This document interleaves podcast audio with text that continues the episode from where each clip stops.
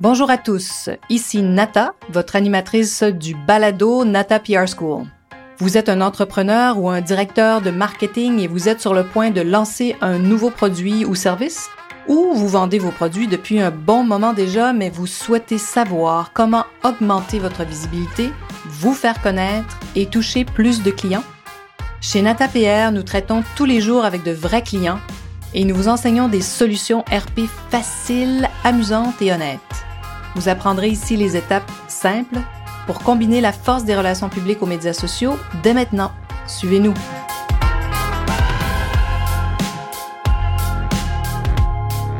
Bonjour et bienvenue à ce 43e épisode du balado du podcast Nata PR School. Les lois des RP du marketing, on poursuit avec la règle numéro 5, la loi de la perception. Alors j'espère que vous allez bien. Je suis euh, vraiment encore sous le choc de penser qu'on est rendu au 43e épisode.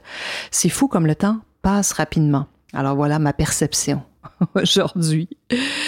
Alors, la fameuse loi numéro 5, c'est une loi très intéressante parce que souvent, hein, on a tendance à croire que ce sont les meilleurs produits qui vont gagner la bataille des ventes. Hein. C'est eux qui vont se mériter les meilleures ventes.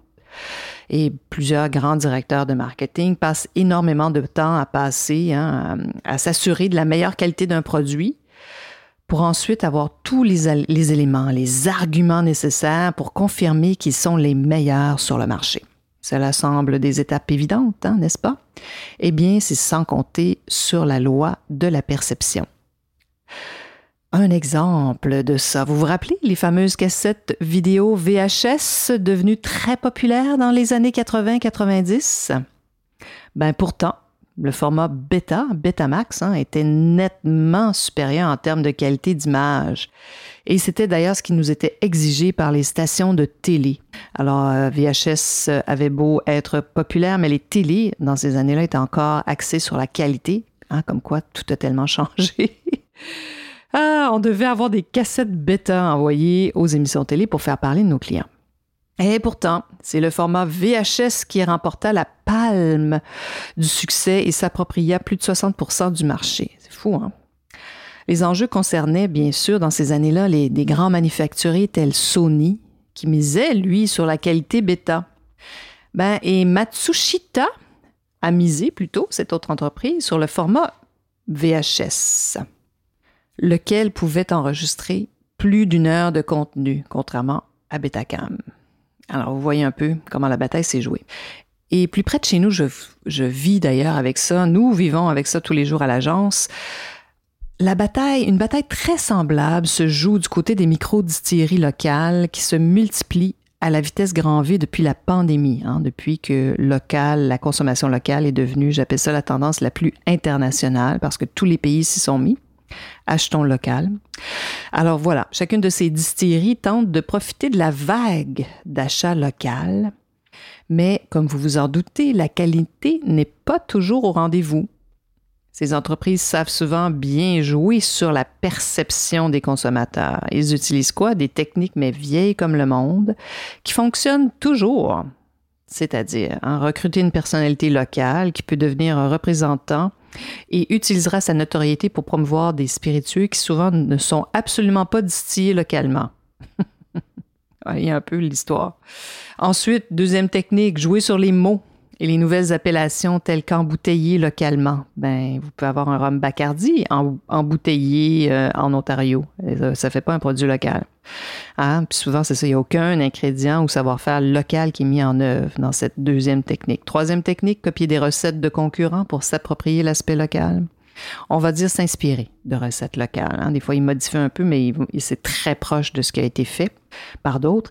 Ensuite, ben, bien sûr, il y en a qui ont des poches profondes, qui investissent lourdement dans des campagnes publicitaires, tandis que les plus petits artisans ben, n'ont pas les mêmes ressources. Ces entreprises, ben, que font-elles? Elles s'appuient sur la, fameuse loi de la perception. Hein? Elles tentent de faire croire que leur produit est local. On peut comprendre la confusion euh, des consommateurs, bien sûr, hein, surtout avec des appellations euh, qu'on voit ici. Euh, au pays, fabriqué au pays, origine locale. Hmm? Vous faites embouteiller au pays, mais ça ne veut pas dire que ce sont des ingrédients locaux. Enfin, un peu compliqué tout ça. Il faut pas oublier ce que l'adage dit, n'est-ce pas? Hein? Perception is reality. La perception devient la réalité. Hein? En d'autres termes, on croit que ce que nous percevons est vrai. Et c'est comme ça qu'on crée nos propres euh, réalités hein, sur la base de ces perceptions. Puis faites attention parce que bien que ces perceptions semblent très réelles, cela ne veut pas dire qu'elles sont nécessairement basées sur des faits. Donc, elles ne sont pas factuelles. Donc, hein, une perception n'est pas nécessairement vraie. C'est pourquoi en RP et en marketing, il est inutile la plupart du temps de se battre contre la perception des consommateurs, où ça va vous coûter vraiment euh, des millions.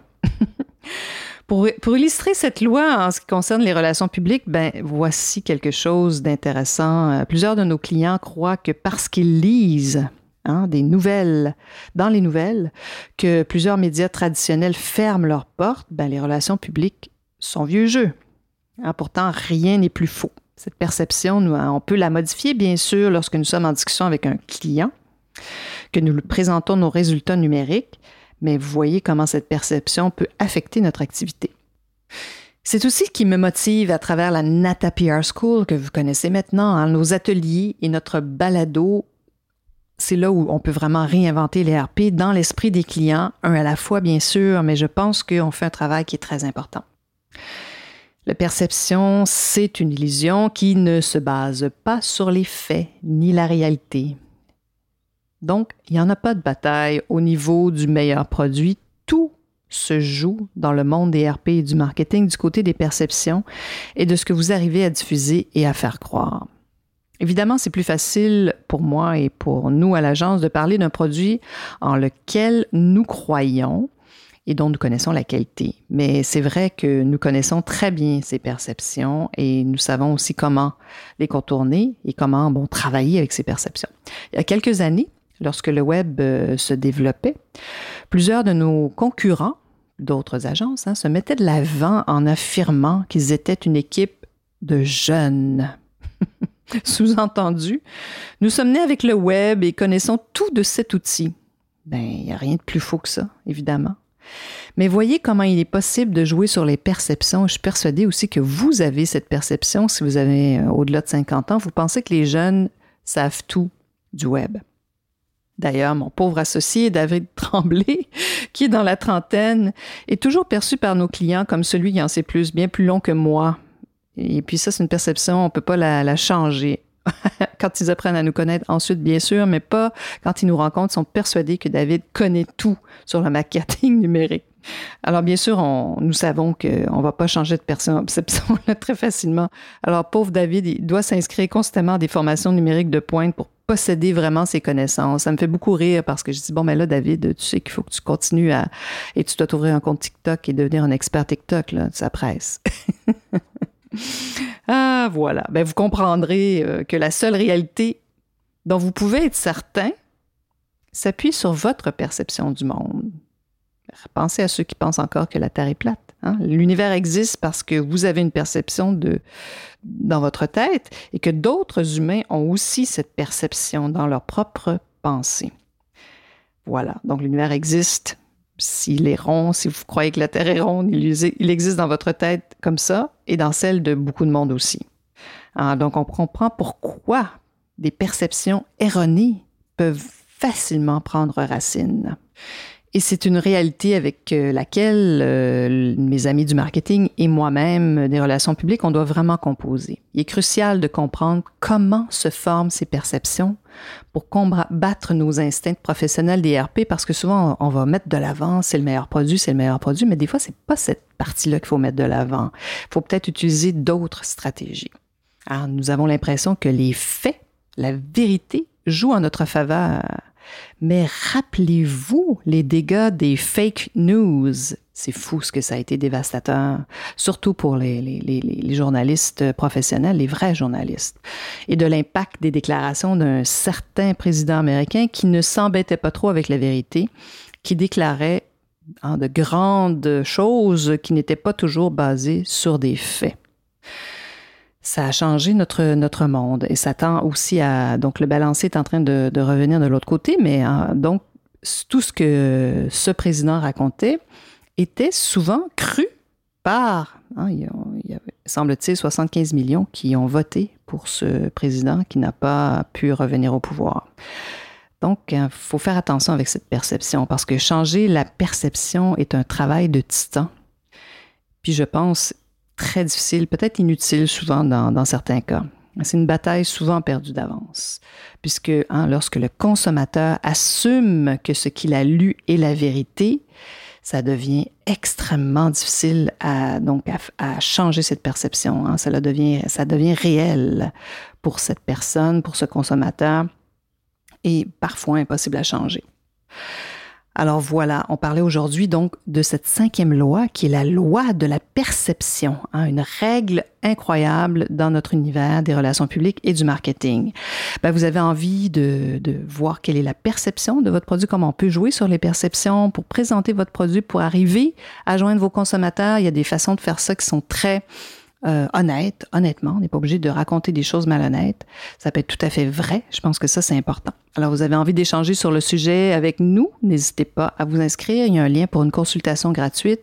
Je réponds à toutes vos demandes et vous êtes, comme je le dis chaque semaine, de plus en plus nombreux à nous consulter, ce qui me réjouit profondément.